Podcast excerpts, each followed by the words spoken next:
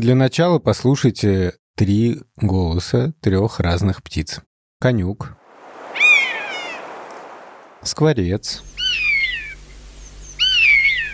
сойка. Вас ничего не смущает? Ну, вроде они одинаковые примерно. И сойка, и скворец, и на самом деле некоторые другие птицы подражают конюку. А кто такой этот конюк, об этом мы поговорим в этом эпизоде. Упс, Витю видел? Стой, стой, остановись! Смотри, вон в том кусте. Нет, чуть-чуть левее.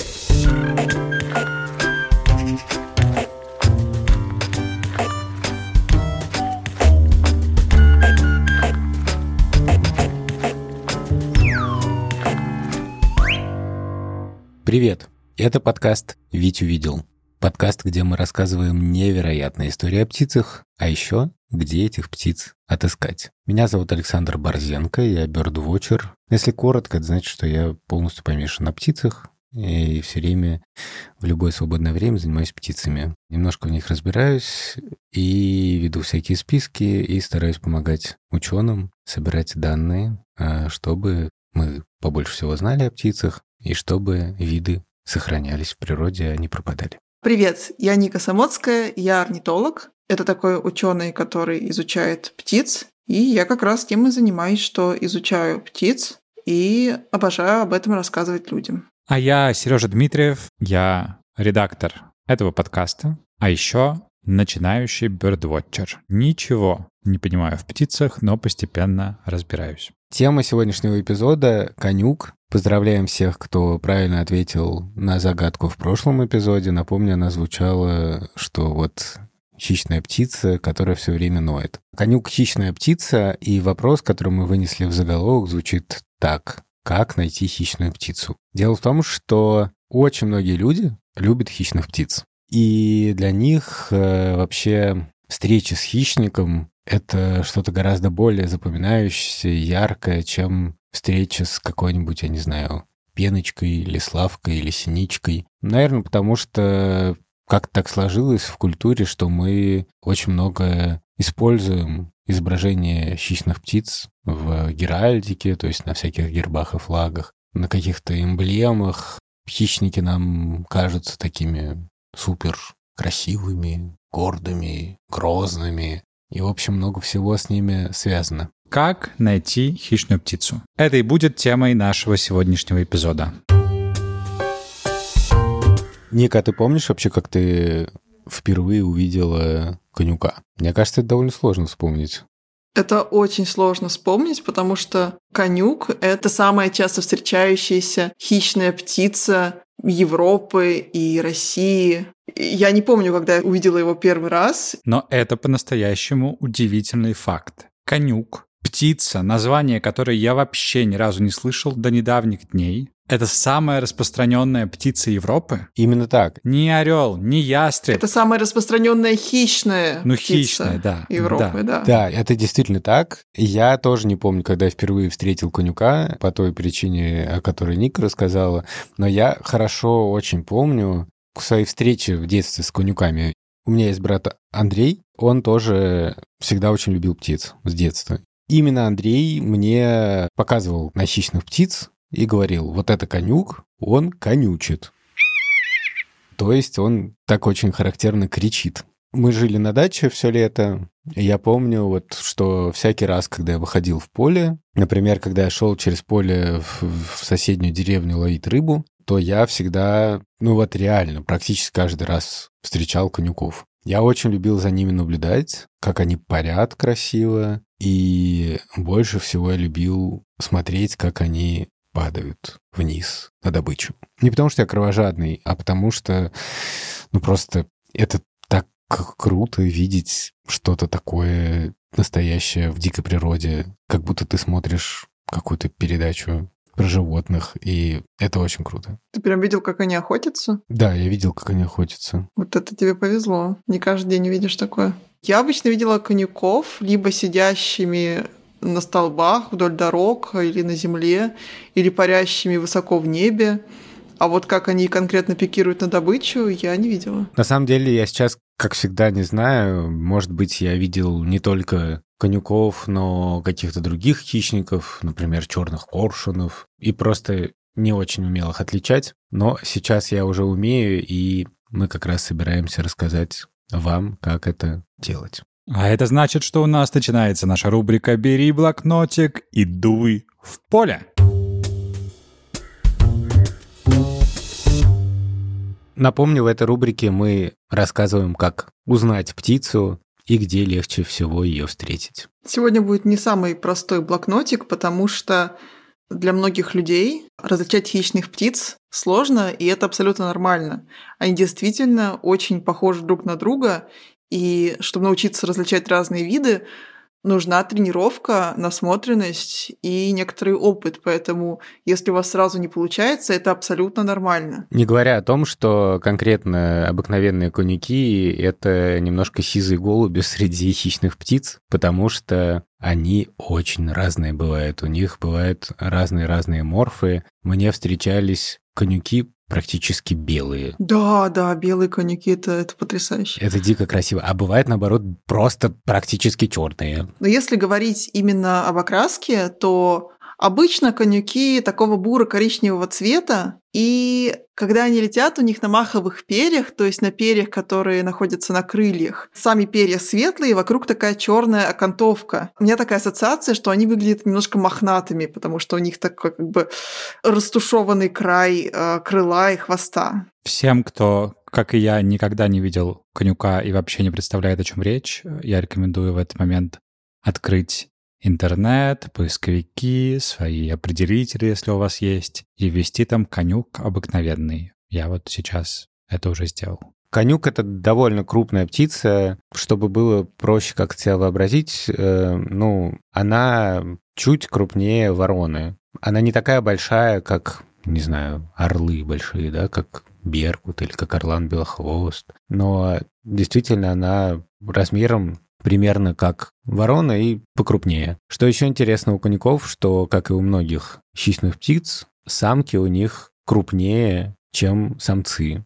Да, есть несколько гипотез, почему самки именно у хищных птиц такие крупные. Одна гипотеза — это что они должны быть крупнее и сильнее, потому что у некоторых видов хищных птиц самцы довольно агрессивные, чтобы самка могла против агрессии самца справиться. Вторая — это то, что самцы и самки могут охотиться немножко на разных животных. То есть самка как крупная птица и, может быть, менее маневренная, она может нападать на каких-то более крупных животных, чем самец. Если в этом году больше мелких животных, то выигрывает самец. Ну, в смысле, что он приносит больше еды для птенцов. А если больше крупных животных, то тогда самка. А если бы они охотились на одних и тех же животных, то у них бы не было вот шанса это как-то скорректировать. А так они могут друг друга поддерживать в этом плане. Один покрупнее что-то принес, другой что-то помельче. Удобно. Чаще всего, как мы видим конюков, выходим в какое-нибудь поле, буквально, с блокнотиком или без, поднимаем голову и видим большую парящую птицу. Что значит парить? Имеется в виду, что птица с расправленными крыльями как будто скользит по воздуху, и она ими не машет. То есть она так кружит на потоке воздуха, и начинаешь думать, а как она вообще летает. Дело в том, что по правилам физики горячий воздух поднимается наверх. Если вы когда-нибудь были в бане или в сауне, то, наверное, замечали, что жарче всего на верхней полке. А если становится совсем жарко, то можно спуститься прямо вот вниз туда, на нижнюю полку, и там немножко прохладней.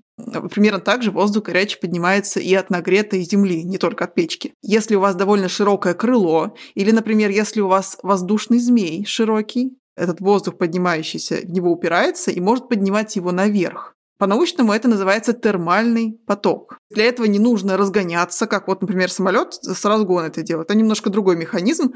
А вот здесь можно просто встать на этот поток, поймать его и на нем оставаться. И хищники часто, чтобы подняться выше, они просто открывают крылья, они практически не машут, они как бы распластывают его по воздушному потоку, и немножко кругами начинают летать. Это, кстати, ответ на вопрос, почему хищники часто летают кругами. Потому что они ловят этот вот термальный поток, который поднимает их все выше и выше и выше, и им совершенно не нужно тратить никакой энергии. Вот представьте, что вас просто несет ветром туда, куда вам нужно, и вам ничего не нужно делать, просто вот вы такие лежите на этом потоке, и вам хорошо, вы летаете себе. Поэтому хищники могут парить часами, вот пока есть этот термальный поток, да, горячий воздух, который поднимается наверх. Я представил, мне так захотелось, честно говоря, это так классно. Ой, это я мечтаю просто вот так. Кстати, этим же пользуются всякие парапланеристы тоже. Они тоже пользуются восходящими потоками. То есть люди часто используют те же вещи, что и хищные птицы. А подожди, э что же, а если холодный день, то они вообще не летают? Они могут летать,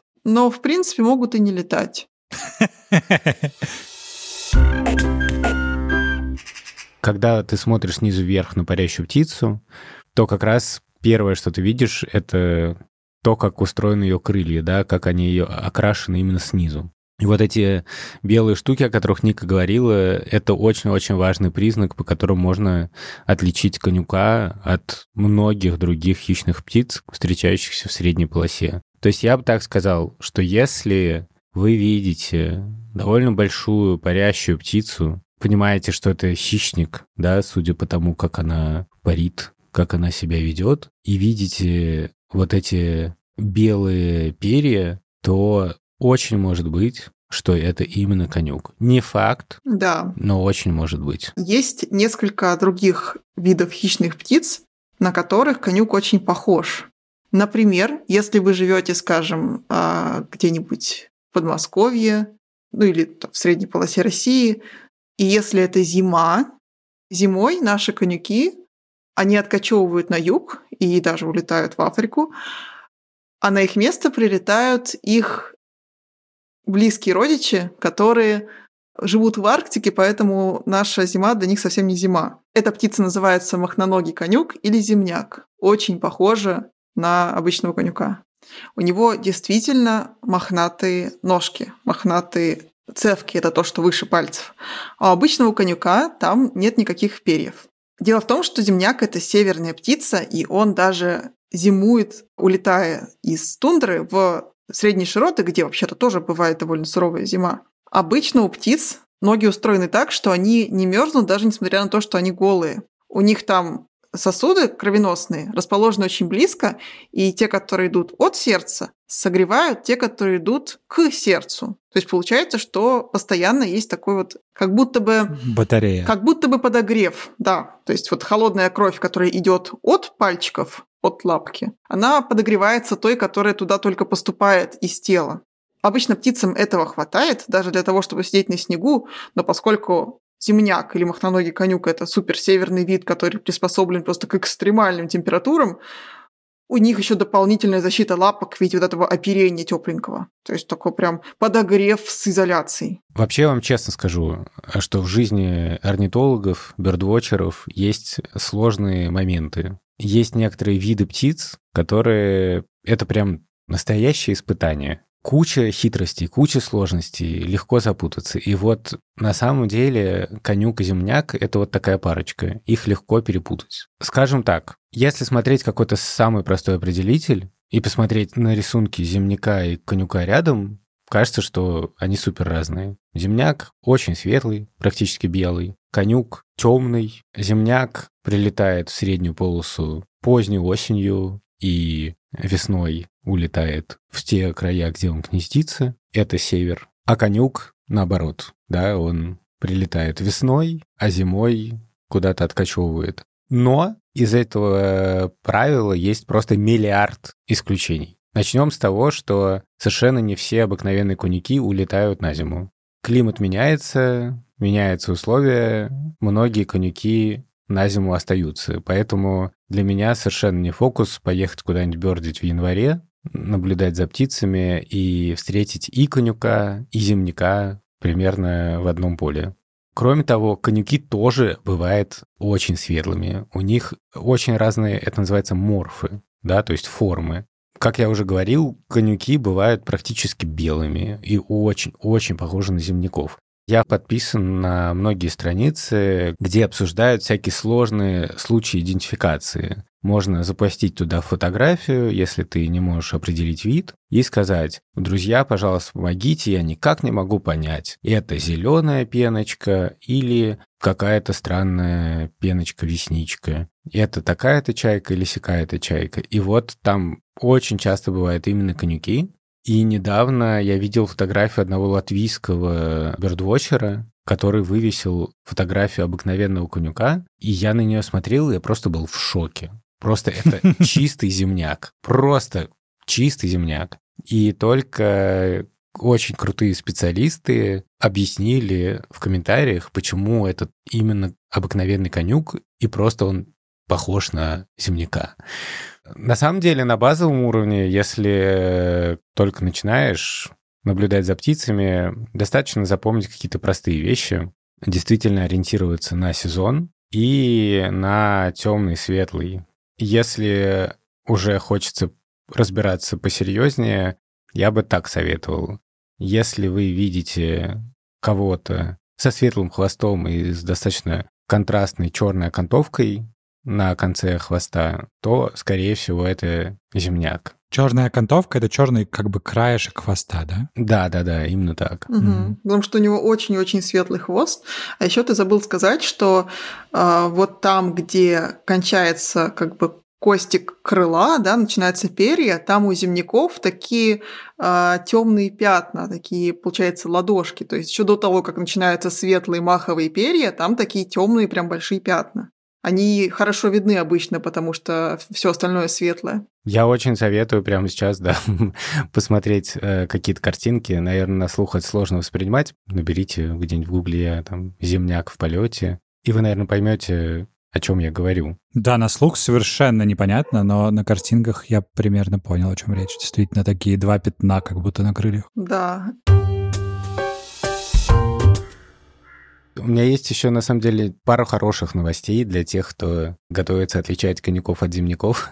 Если почитать любой определитель, там будет написано, что земляки крупнее, и у них как бы более длинные крылья. Вот разница в размерах, ее можно видеть сразу, только если ты до этого увидел, грубо говоря, там, не знаю, 5000 конюков. Если после этого ты видишь какую-то птицу, которая крупнее, то мозг сразу тебе говорит, чувак, это не конюк. Я тебе просто, честное слово, это не конюк, он явно больше. Есть еще один важный способ, как отличить земляка от конюка. Если вы видите довольно светлую, здоровую птицу, которая зависает на одном месте, именно большую, значительно больше вороны. То это скопа. И именно светлую, и под ней нету озера, то, скорее всего, и это земняк. Земняки, в отличие от конюков, очень любят зависать на одном месте в воздухе, прям как, я не знаю, какой-то вертолет. Да, земняки, они арктические птицы, и они питаются на самом деле в основном леммингами. Это такие грызуны из тундры, которые достигают какой-то невероятной численности, и от них зависит популяция многих э, хищников тех мест. Конюк известен тем, что он обожает земляных червей. Так. Конюк, иногда, чтобы ему не летать, он находит хорошую значит, травку, начинает по ней ходить или по полям и вытаскивать земляных червей. Можно видеть, как конюки это делают. Абсолютно как дрозды. Да, это удивительно. Это полезно еще знать, потому что мы говорили там в начале, что конюка чаще всего видишь, как он парит в небе высоко. На самом деле, я вот довольно часто вижу конюков действительно прям сидящих на земле в поле, и они что-то там э, шебуршат в траве, и я сильно подозреваю, что, да, они ищут там каких-нибудь червяков. Надо сказать, что они вообще едят просто что попало. Они могут ловить ящериц, саранчу, очень уважают, змей всяких, вот, и более-менее, да, кого угодно. Да, и на птиц могут, кстати, тоже охотиться. И еще очень уважают падаль. Такая тоже обычная сцена. Едешь куда-нибудь и видишь в поле сидит конюк, вокруг него вороны, штуки три, и где-нибудь еще тусят где пара сорок и ты практически точно знаешь, что там просто лежат чьи-то останки, какой-нибудь, не знаю, лисицы, например, там, ну, какого-нибудь зайца. Конюки — это, как и многие, на самом деле, другие хищные птицы, и не только птицы, но и всякие там лисы, например. Они очень уважают шоссе, потому что, к сожалению, часто мелких животных сбивают, и птиц тоже. И для коньков это такой прекрасный ресторан. Хорошо, мне кажется, у меня есть все шансы отличить конюка от земняка. Но честно скажу, даже если я пойму, что это птица или конюк, или земняк, я уже не очень сильно расстроюсь. А с кем еще важно не перепутать конюка? На кого еще он похож? Если мы говорим про среднюю полосу России, то вообще очень легко запутаться в хищных птицах, и очень сложно это объяснить словами. Просто посмотрите в книжке, потому что если говорить про нашу полосу, то можно спутать конюка с сосоедом. Мы сейчас не будем разбирать это подробно, просто постарайтесь посмотреть и сами найти отличия. Если вам очень повезет, можно встретить Беркута и спутать его с конюком. Это такой, Беркут это такой большой орел. Тоже, пожалуйста, посмотрите. Мы когда-нибудь обязательно запишем и про того, и про другого выпуски, потому что они оба потрясающие птицы просто. А, вот, посмотрите, Асаед и Беркут. Красавцы. Да, еще одна хитрость с конюками заключается в том, что у них есть всякие подвиды. И однажды я поехал со своими друзьями Юрой Сапрыкиным и Ильдаром Фатаховым в Дагестан. И я, конечно, там наблюдал за птицами. Я помню, я был просто так воодушевлен этой поездкой, потому что, конечно, для любого любителя птиц и вообще природы поехать в Дагестан — это невероятно. Мы приехали ночью, и я с трудом дождался утра и проснулся очень-очень рано. И первым делом пошел просто на балкон с биноклем. И тут же увидел хищную птицу и сфотографировал ее, посмотрел определитель и решил, что это курганник. Курганник — это такая хищная птица, и я знал, что они водятся в Дагестане, и это был для меня лайфер. Так что я просто ждал этой встречи. Я радостно рассказал об этом в своем канале про Birdwatching «Северный глупыш» в Телеграме. И тут же пришли коллеги, более опытные, которые написали, что это не курганник, а что это как раз-таки подвид конюка, который называется кавказский конюк. И отличить кавказского конюка от курганника довольно сложно, но все-таки возможно если есть хороший определитель, а еще лучше, если есть специалисты по другой. Но надо сказать, что и курганники, и кавказский подвид конюков встречаются, например, в Грузии и Армении. Мы знаем, что многие наши слушатели там. Так что удачи с определением. Не отчаивайтесь, если что. Потом научитесь. Курганников на самом деле очень много в Казахстане. И не прям там на каждом шагу. Поэтому, если вы из Казахстана, то у вас очень большой шанс видеть именно курганника. Это очень светлохищная птица, похожая на конюка. Это, в общем, родственник конюка, тоже так же, как и земняк. Только у него на крыльях две запятушечки, а не одно большое черное пятно. Хорошо, я представил себе, что мне нужно выйти в поле, увидеть хищную птицу парящую и посмотреть там на ее оперение. Угу. Есть шанс, что я узнаю, что это конюк. Я бы тебе даже рекомендовал выйти не просто в поле, да, а именно в какое-то обрабатываемое поле, рядом с каким-нибудь селом или деревней, потому что если там есть сельское хозяйство, то очень может быть, что там будет конюк. Еще один способ практически 100% увидеть конюка – это если вы видите сидящую хищную птицу. Сидящую на столбе, на дереве, на земле. Часто они любят сидеть вдоль дорог. Поэтому если вы, например, едете на машине или на поезде, и видите сидящую хищную птицу где-нибудь рядышком с дорогой, то вот практически 100% это будет конюк, потому что не так часто другие э, виды хищных птиц так делают. Вот у меня любимый лайфхак такой. Если я вижу стога сена, такие, знаете, современные, которые аккуратные ролики, похожие на суши, то я всегда на них смотрю, потому что, я не знаю, в трех случаях из десяти там будет какой-нибудь хищник, и да, чаще всего это будет конюк. Мне уже кажется, что я прям узнаю его, если увижу. А что насчет голоса? Имеет смысл мне запоминать, как он орет? Вообще про хищных птиц говорят, что у них есть песня. Это звучит странно. Как конюк поет, странно спросить. Он поет вообще? Слово «песня» обычно употребляют по отношению к певчим птицам. Это подотряд воробьинообразных птиц.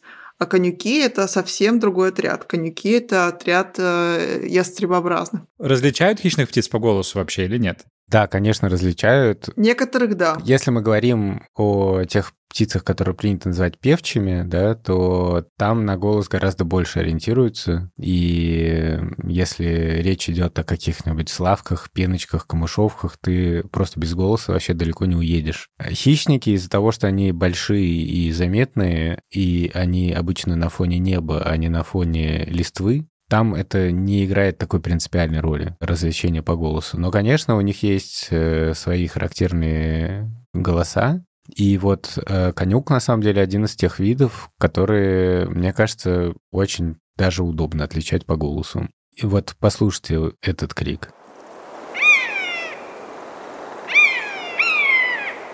Мы его еще слушали в самом начале выпуска. Да, он действительно как будто конючит, то есть ноет, плачет. И мне кажется, что это хороший способ запомнить голос, если ты в голове какую-то такую зарубочку поставил, какую-то ассоциацию придумал. Можно, например, придумать, о чем он плачет. Вот каждый может придумать свою ассоциацию, не знаю, потому что сегодня он не поймал какую-нибудь полевку. Или потому что скоро зима наступит, и ему куда-то придется кочевать. Мне всегда казалось, что крик конюка — это такой крик, который большинство людей представляет себе при мысли о хищной птице. Да, согласен. Угу. То есть это то, что часто вставляют в фильмы, это то, что, в принципе, можно слышать, вот этот вот крик.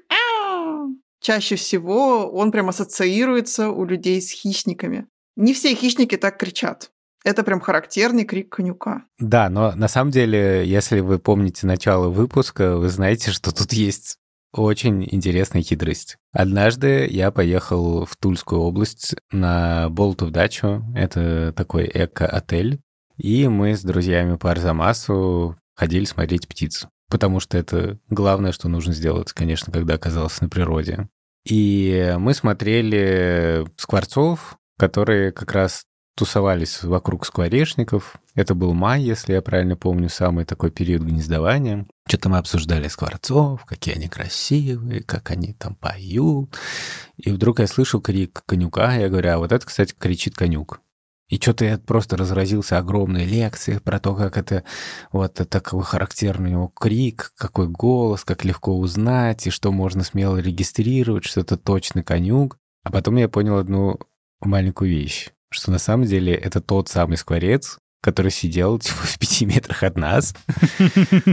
И он пел, а потом кричал конюком. То есть это просто была часть его песни. Ровно такая же история была со мной совсем-совсем недавно в Латвии. Мы поехали на одно там болото искать птиц. Ну, у нас не было каких-то конкретных идей, кого именно мы хотим найти, просто там был апрель, уже какие-то прилетали первые мигранты. И птиц было очень мало, потому что была очень плохая погода. И когда птиц мало и плохая погода, ты как бы с жадностью бросаешься на каждый новый вид. Типа, о, большой пестрый дятел, о, полевой воробей. Просто потому что, ну, приятно, когда ты побольше видов встречаешь. Вот, и мы встретили Сойку, я записал Сойку, и потом я говорю, о, вот это кричит конюк, ура, мы можем записать конюка, и та же самая история. Это был не конюк, это была сойка. И, честное слово, я бы... Вот если бы я просто не видел эту сойку, как непосредственно она издает этот крик, а это, кстати, ну, не всегда просто, потому что птица не всегда открывает клюв для того, чтобы издать какой-то звук, то я бы просто не поверил, что это не конюк. Но это был не конюк. И вот, кстати, что интересно, что это была очень-очень пасмурная снежная погода, и в такое время конюки обычно не вылетают. Так что это еще была одна подсказка, что это не конюк. Да, я тоже часто выпадаюсь на пение скворца. Но у меня чаще, правда, это с иволгой бывает, когда скворец в апреле начинает кричать иволгой, а иволги обычно прилетают только в мае. Я каждый раз останавливаюсь и начинаю искать иволку в шоке. Неужели так рано прилетели? Каждый раз ловлюсь. Кстати, послушайте наш выпуск про скворца, если еще не слушали. Мы там более подробно рассказываем, как ему удается так классно подражать другим птицам. Конюк э, вообще один из моих любимых видов, настолько, что я даже участвовал в проекте, мониторил конюков. На самом деле, если быть точным, это был, конечно, проект не по мониторингу коньяков, а просто по мониторингу дневных хищных птиц. Но дело в том, что в Латвии это самая распространенная хищная птица, и поэтому, по сути, мы в основном наблюдали за конюками. Проект был дико интересный, нужно было на определенных участках наблюдать в течение определенного времени всех хищных птиц, которые ты встретишь. И ты должен был там записывать, что они делают, и как часто они появляются, и все такое. Мы ездили туда с моим другом Арнисом, и надо сказать, что вот в такие моменты понимаешь, что работа орнитолога, она не всегда безумно веселая. Потому что, честно говоря, ну, это было интересно, но и не очень просто. Нужно было летом в жаркую погоду ездить на абсолютно определенные точки, там все по GPS-меткам, ставить там какие-нибудь стулья, садиться и сидеть на одной точке минимум полтора часа и смотреть во все стороны. Надо сказать, что ну, в жаркую погоду сидеть на одной точке полтора часа не всегда весело. Например, из-за насекомых. Но одно из моих главных открытий про наблюдение за птицами, что за птицами не всегда нужно бегать. Иногда очень полезно встать на одну точку и довольно долго постоять или посидеть. И просто слушать и смотреть в тишине. И вот по методологии этого мониторинга мы как бы вынуждены были так делать. Но мы, конечно, подошли к делу довольно основательно. Арнис привозил с собой столик. Мы раскладывали столик, клали на него определители с закладками на хищниках, клали на него всю оптику, фотоаппараты, бинокли, потому что бинокль на шее не обязательно носить если ты на одной точке сидишь. Можно просто аккуратненько на стол рядом с собой положить. Какую-то обязательно, там, не знаю, чай, кофе в термосах, что-нибудь, какие-нибудь печенье, бутерброды. И сидели просто как на пляже. Только небольшая была разница в том, что мы должны были постоянно хватать бинокли, смотреть на хищников и записывать их в специальную форму. И еще был приятный бонус после того, как мы закончили этот проект. То есть мы вот сделали несколько выездов, сдали данные. Проект волонтерский, то есть нам не платили за это деньги, хотя это довольно, ну, такая работа. Но зато нам подарили мерч этого проекта. Это было дико приятно. У меня до сих пор есть сумка с символикой этого мониторинга. Там изображена на одной стороне серая неясыть, а на другой стороне сокол Сапсан. И еще была ручка и блокнотик. Это было просто круто. Я до сих пор это все храню. Сумка звучит круто. Да, классная история. Хорошо. Мне все примерно ясно. Я готов идти отличать конюков. А, беру блокнотик и дую в поле. Удачи.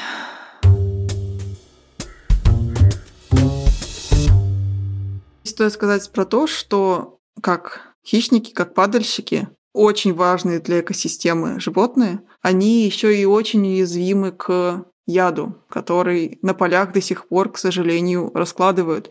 И особенно на юге России очень часто приходят сообщения о том, что очередная массовая гибель птиц. Так вот, мне просто хочется напомнить, особенно если вы фермер, который слушает наш подкаст, постарайтесь, пожалуйста, не раскладывать пестициды на полях. Это очень плохо для всех. Пестициды — это такие яды. Да, пестициды — это такие яды, которые фермеры используют для того, чтобы защитить поля от крыс или от насекомых. И это ведет со собой довольно серьезные последствия. То есть человечество уже не раз проходило это, и вот, похоже, особенно юг России продолжает спотыкаться о те же грабли. И мне очень больно на это смотреть каждый раз. А это массово, на самом деле, происходит. Ну, чтобы немножко э, скрасить эту важную, очень, безусловно, но грустную историю, скажу, что фу-фу-фу, вот именно конюки, они чувствуют себя более или менее чики-пики у них с популяцией все нормально, это действительно очень-очень распространенный вид.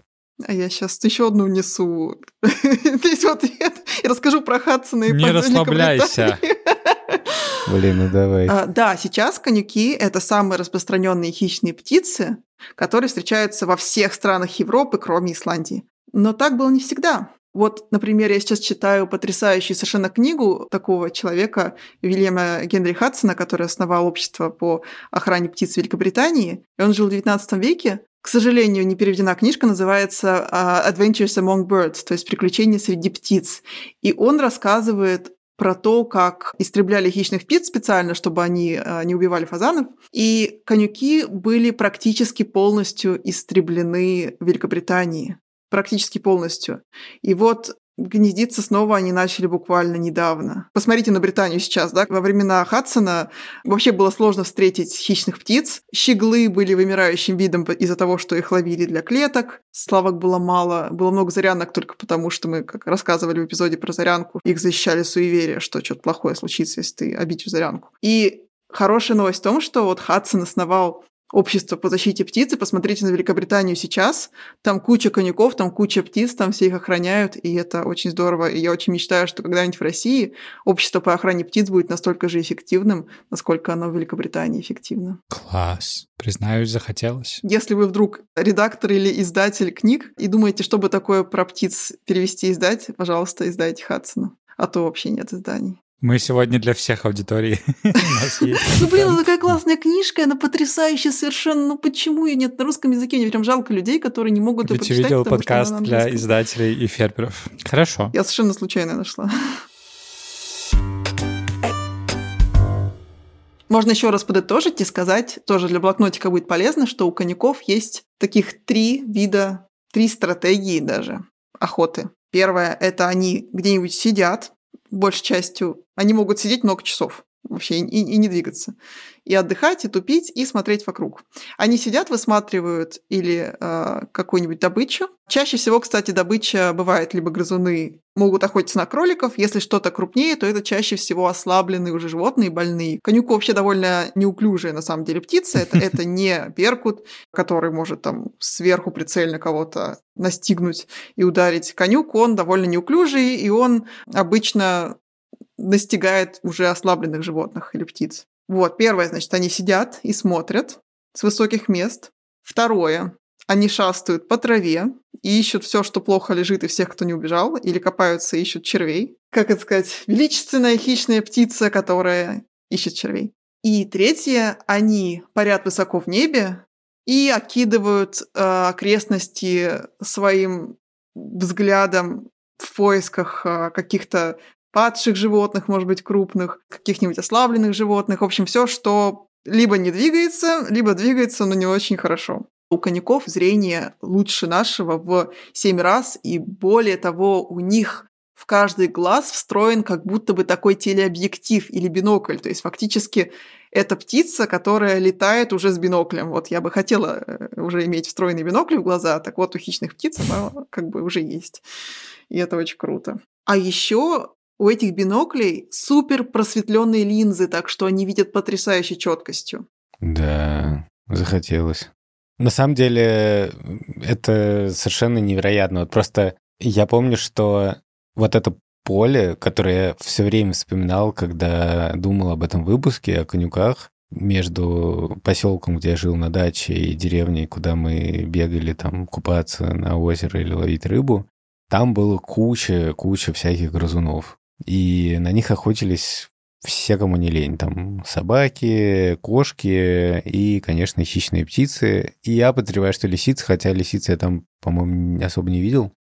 И поэтому я, ну, обращал как-то внимание на мышей. И я просто вот еще тогда не понимал, как хищная птица с такой огромной высоты может увидеть такую маленькую мышь. А еще там же везде трава, да, то есть там куча зарослей, и вот просто-то я там иду по дороге пешком, даже я не всегда мышь замечу. И это меня просто до сих пор шокирует. Круто. Да, у птиц глаза устроены по-другому, чем у нас, особенно у хищных птиц. Вот, например, мы воспринимаем свет при помощи чувствительных клеток, которые находятся внутри нашего глаза на чувствительном слое, на сетчатке. Они называются колбочки и палочки.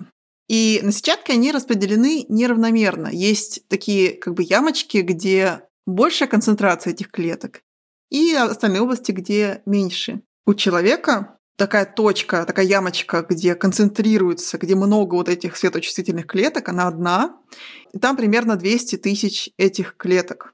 И это та область, которую мы называем областью четкого зрения. То есть вот когда мы видим, когда мы смотрим куда-нибудь, да, мы видим четко какой-то вот один маленький кусочек. Вот я смотрю сейчас на экран, и я вижу один кусочек этого экрана. а все вокруг у меня немножко как бы заблурено, немножко мутное. Вот. А у хищных птиц таких ямочек, во-первых, две, то есть они видят четко две разные области в своем как бы зрительном диапазоне. То есть они могут Вот. как бы сфокусировать зрение на двух местах сразу. На двух местах сразу, да. Это просто невозможно себе представить. Да, это совершенно сложно себе представить, когда ты человек. Вообще, как видит Да. птица, очень сложно себе представить, когда ты человек, потому что это что-то фантастическое. Так вот, я вам скажу, я напомню, что 200 тысяч в одной ямочке у человека.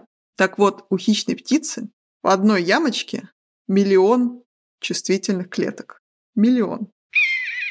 И я не знаю, как это себе представлять. То есть там такое, Пять раз такая больше. детализация зрения, что ты там каждую травиночку наверняка видишь с этой высоты огромной. Я помню, я как-то читал книжку, наверное, это был рассказ Уэб Сеттона Томпсона про медведя, где описано взросление медвежонка. И э, в этом рассказе было описано, как маленький медвежонок воспринимает запахи. То есть насколько для него это богатая информация. Для него как бы запах — это как подкаст, типа. Мгм. То есть он что-то нюхает, и тут же куча-куча-куча информации. И вот я думаю, что это также, наверное, сложно себе представить человеку, как зрение хищной птицы. И вообще зрение любой птицы, на самом деле. Мне помогает э, это представить фотоаппарат, потому что в фотоаппарате есть режим, что ты можешь в кадре по-разному расположить точку фокуса. Можно сделать ее по центру, и тогда картинка будет самой резкой, самой такой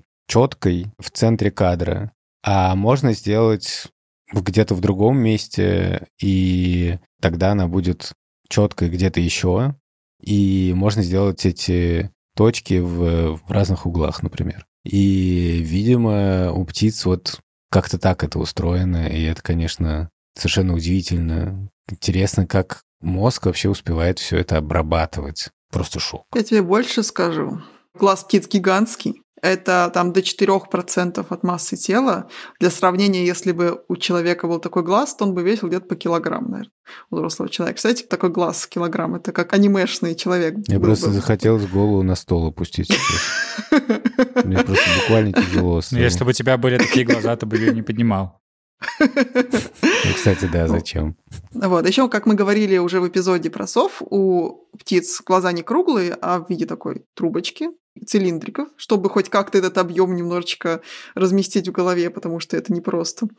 А еще, что потрясающе совершенно, а сейчас я скажу по-научному, а потом объясню, что это такое.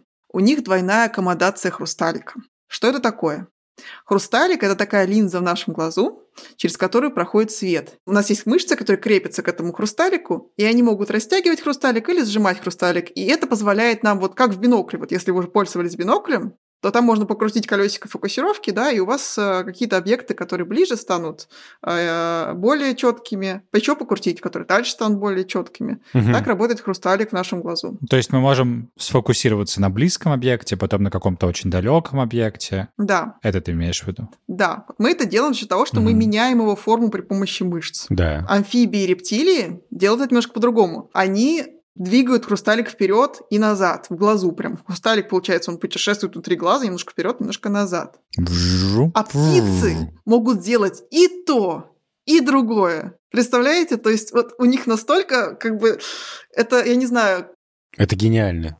И это э, здесь гениально. должен быть То люксовый есть, подожди, бренд это знаешь, как понял, я понял, это можно себе так представить, что были такие, знаешь, э, вот телескопические подзорные трубы, Пиратские какие-то. пиратские, да, и обычно в мультфильмах типа «Остров сокровищ» такой пират выдвигает подзорную трубу вперед. И так видит Да-да-да-да. объекты. Мгм. А есть действительно э, бинокль, который нужно скорее подкручивать в горизонтальной плоскости или крутить как колесико. И то, что птица умеет и то, и то, честно говоря, звучит абсолютно нечестно. Это супер прибор. Еще и летает. Я представил себе, что у них такие глаза перископы, как на подводных лодках такие. Да. Очень рекомендую, кстати говоря, послушать на Ютубе. Есть совершенно замечательная лекция. Я вот ее как раз слушала, когда готовилась к этому выпуску. Называется «Евгений Коблик. Зачем птицам яркие краски? От диеты до брачных игр». Но если вы просто забьете в поиск «Евгений Коблик. Зрение птиц», я думаю, что она найдется легко. Очень интересно. Немножко более сложно, чем наш подкаст, но зато с Э, картинками можно посмотреть. Да, наверное, с таким зрением удобно жить. Мягко говоря.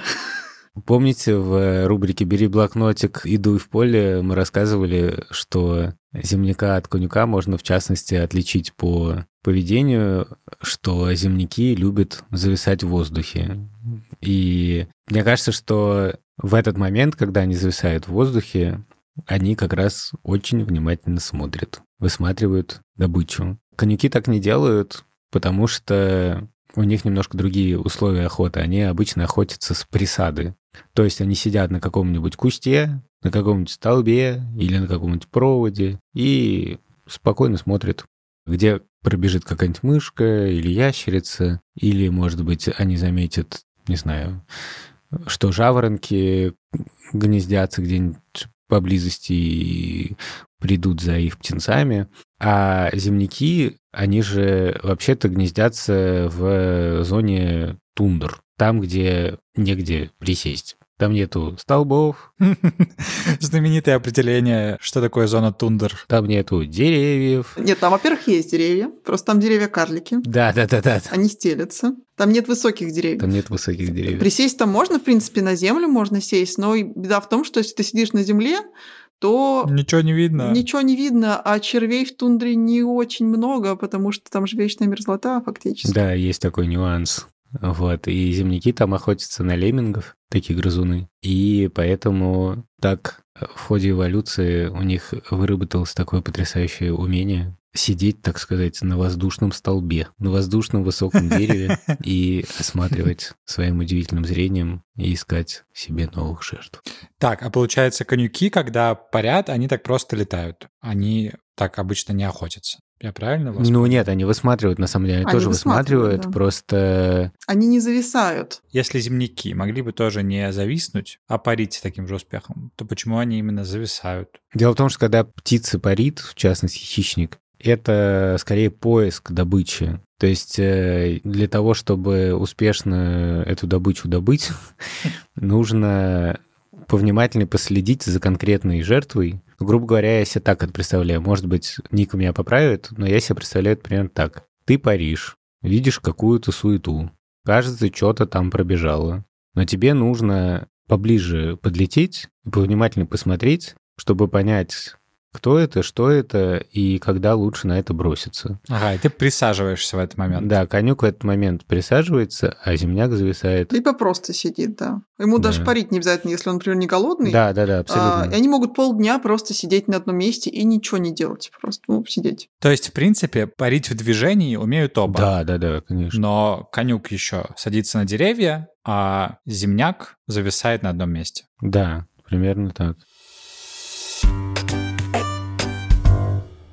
Про сидящих конюков. Если вы едете на машине и хотите сфотографировать конюка, то часто так бывает, что подъезжаешь, встаешь, и конюк сидит.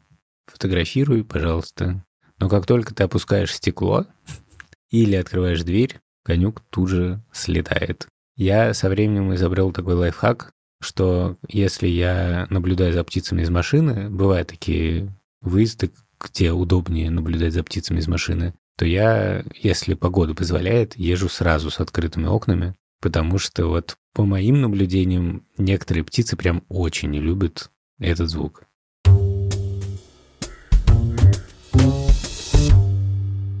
Конюки встречаются практически в любых местообитаниях, где есть какие-то деревья.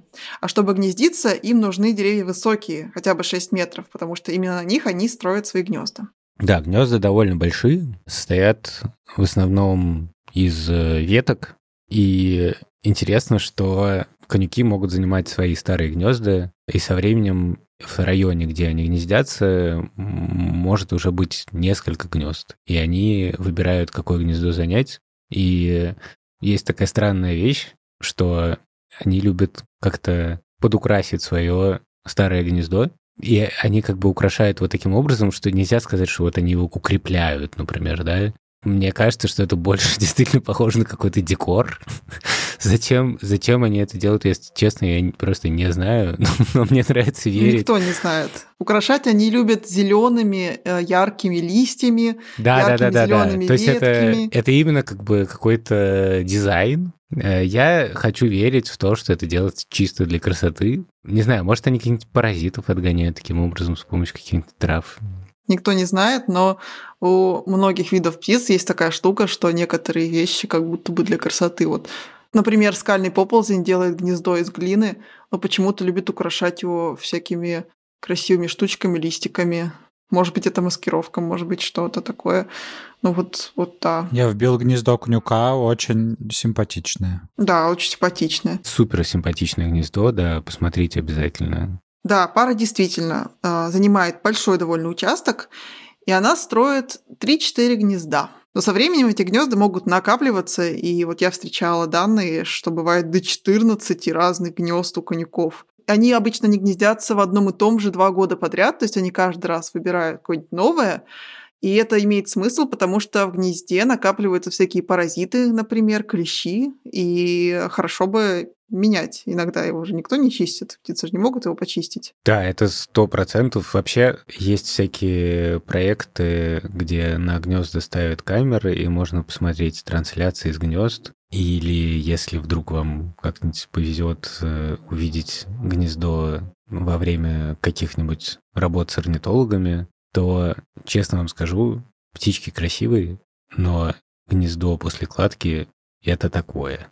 То есть там куча помета, какие-нибудь кости, трупы, лежат всякие обглоданные мыши, и все это выглядит довольно стрёмно, и понятно, что там действительно много всяких паразитов. Например, у меня как-то под карнизом, может, я рассказывал об этом в выпуске про голубей, у нас в Риге под карнизом загнездились сизые голуби, и у них э, в гнезде были какие-то довольно кусачие клопы. И эти клопы оказались в нашей квартире. Поэтому я очень хорошо понимаю, почему конюки меняют гнезда.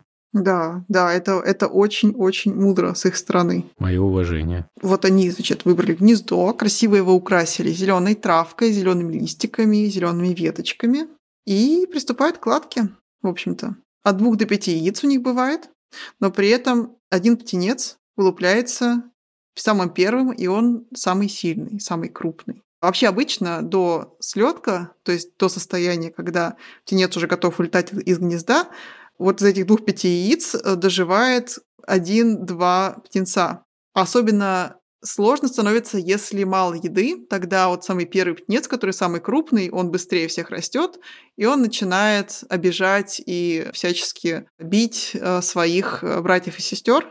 И Ужас какой, зачем? Дело в том, что если бы они все выживали, то не могло не хватить бы еды на всех. То есть они бы все могли помереть.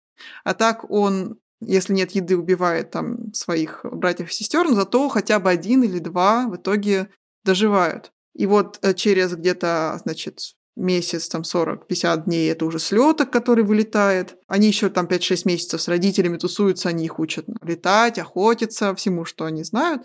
И вот из этих молодых конюков всего лишь там 25%, это очень мало, где-то один из четырех переживает свой первый год. То есть очень мало конюков на самом деле выживает. Большинство конюков гибнет. Да, но, но чтобы вы понимали, это к сожалению, такая общая ситуация для очень-очень-очень многих птиц. Особенно крупных, да. И, с одной стороны, это ужасно грустно, с другой стороны, так поддерживается баланс в природе. Да, да. Как бы грустно, совсем грустно, это когда, например, э, вот конюк с трудом пережил гнездовой период, когда ему может старший брат или сестра надавать по голове. Потом с трудом пережил свой первый год, а потом э, траванулся на каком-нибудь поле, потому что какие-нибудь фермеры решили как-нибудь по-дешевому избавиться от насекомых. И вот это как бы грустно, потому что это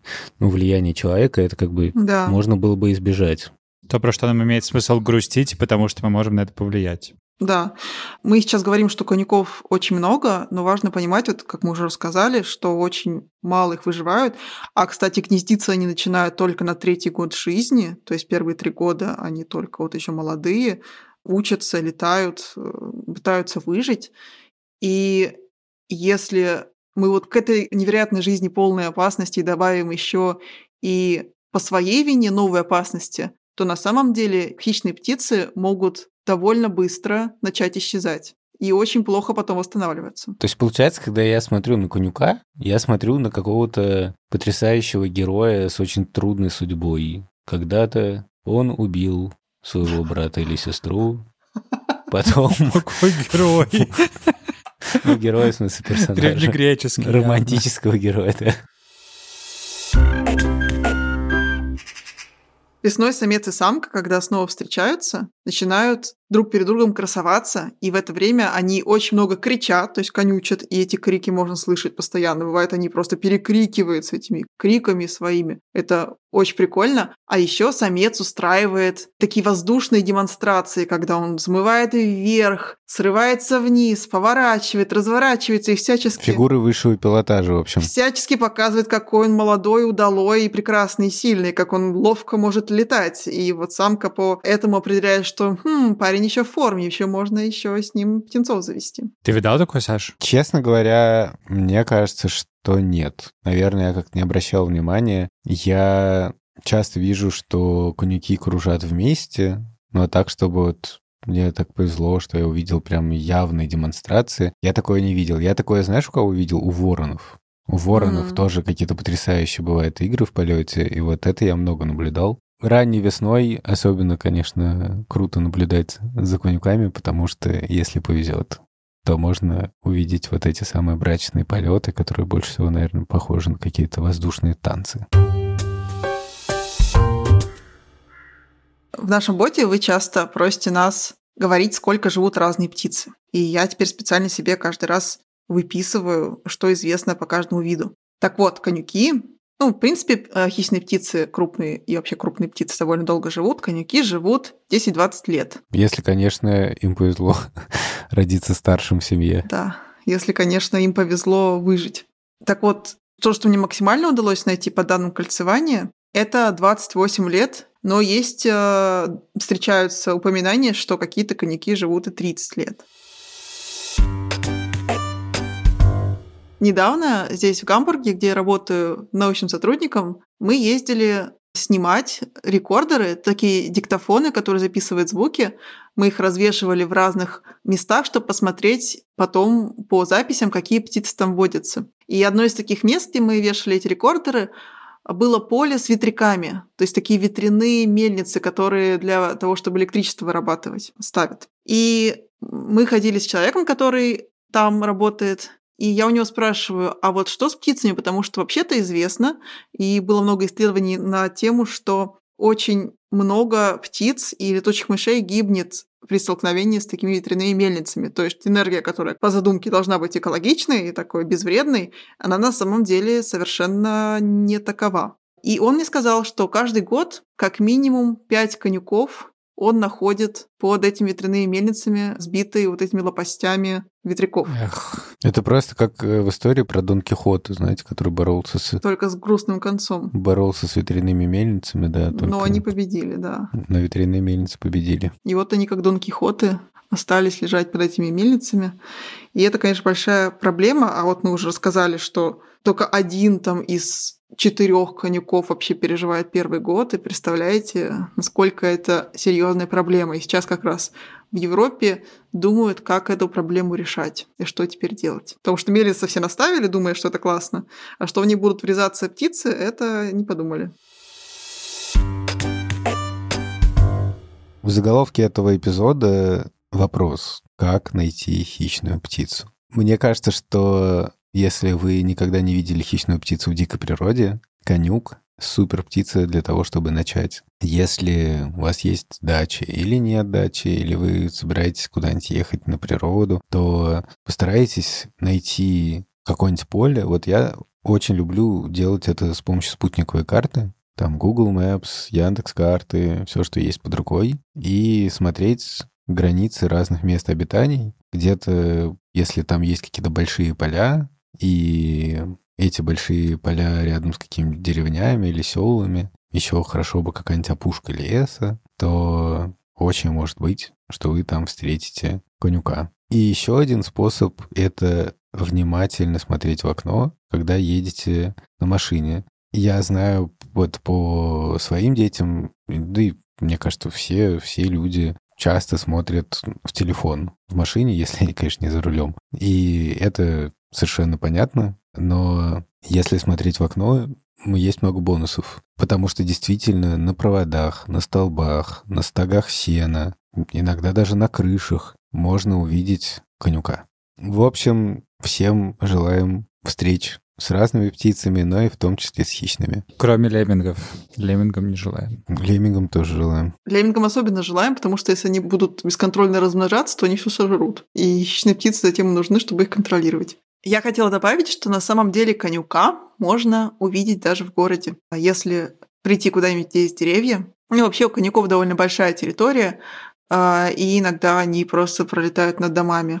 А если вы в Европе, то здесь, по крайней мере, в Германии деревьев вообще очень много, и я видела, например, конюка, кстати, классный, светлый, морфы, очень светлый, прямо в центре нашего парка Плантенблюмен. Это такой городской парк, который окружен домами, и конюк просто, он сидел вот на одной из красивых оградок в вишневом саду. Вы будете смеяться, но в редких случаях конюк может даже прилететь на кормушку. В Ютубе есть такой человек Василий Вишневский, он выкладывал видео, где конюк в парке прилетел на сало, которое типа выложили для дятлов и синичек.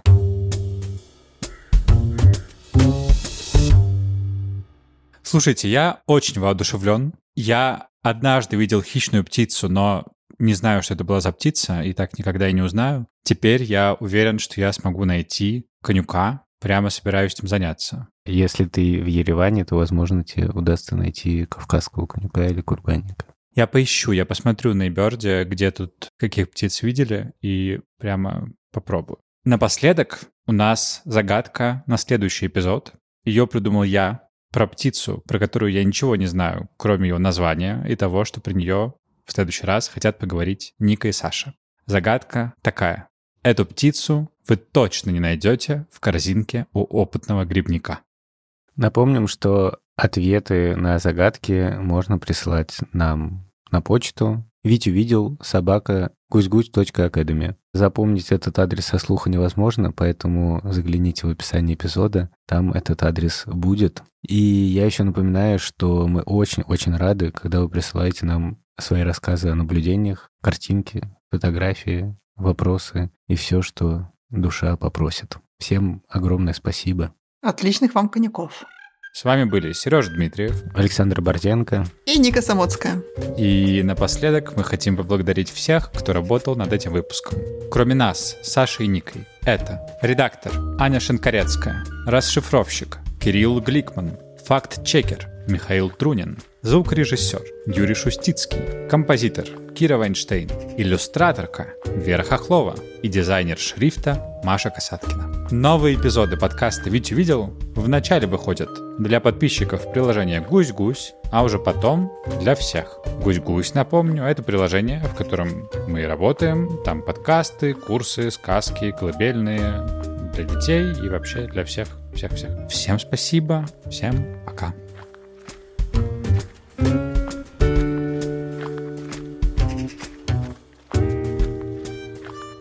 Так, я отказываюсь просто в этом участвовать.